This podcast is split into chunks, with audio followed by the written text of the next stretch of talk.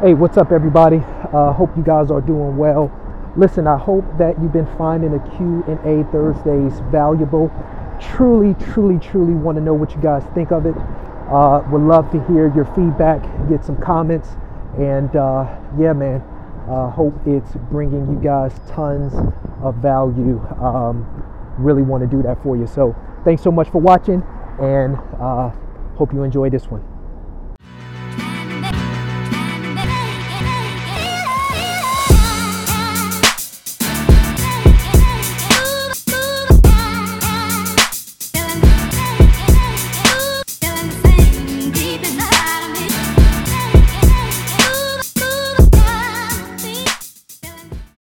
Everyone, and welcome to another episode of Q&A Thursday.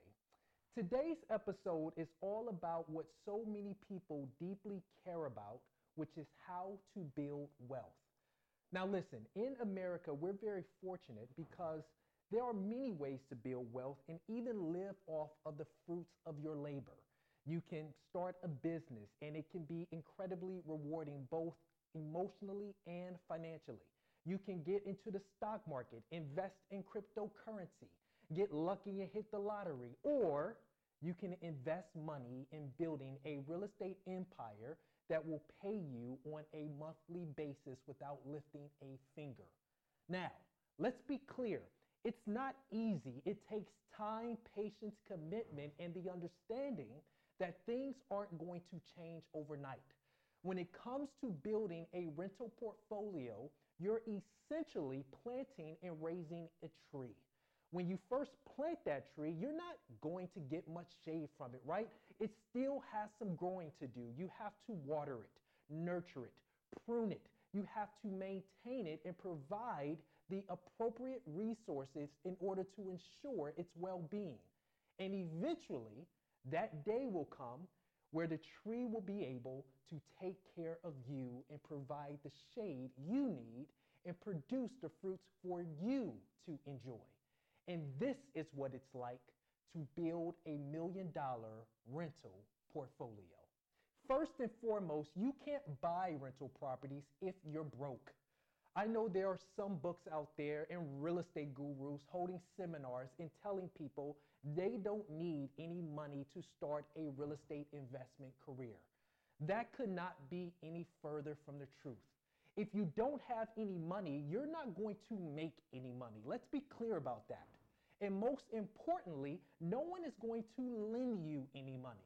I'm always baffled by the number of people who attend these real estate seminars and are scammed into believing that if they would just take advantage of the opportunity and put $2,000 on their credit card for the secrets of becoming a millionaire real estate investor, then they would quadruple their money in just one year. Folks, real estate investing is not for people who do not have cash on hand, period.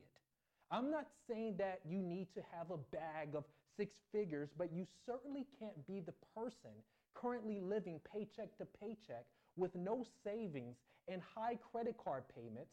You better have some money, and that's exactly what you need if you're going to invest in real estate. When purchasing investment property, if you're not using cash, then you have to seek the partnership of a bank. Most banks require investors to have at least a 20% down payment on hand, in addition to resources that show financial stability outside of that 20%. But having the funds for a down payment is only half the equation.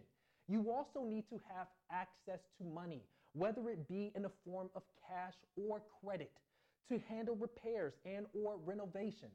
Many of the homes that you're going to be coming across that may carry the highest return on investment are usually going to require some form of repair or updating. And the only way to handle that is with money. You can't be a good investor unless you understand the market. And so, chances are, before you even consider making a purchase, you're likely going to spend a lot of time looking at houses in different areas around town or hire a real estate agent who has way more knowledge about us. Understanding the market is understanding where value is. If you get a house at an incredible price, but pick the wrong location, you have lost, my friend. So you have to get out into the market and develop a clear comprehension of where the money really is. When you're investing, you make money on the buy. Therefore, you have to find a great deal. Deals come in many forms. They may come in the form of distressed property, such as a foreclosure, a bankruptcy, or a short sale.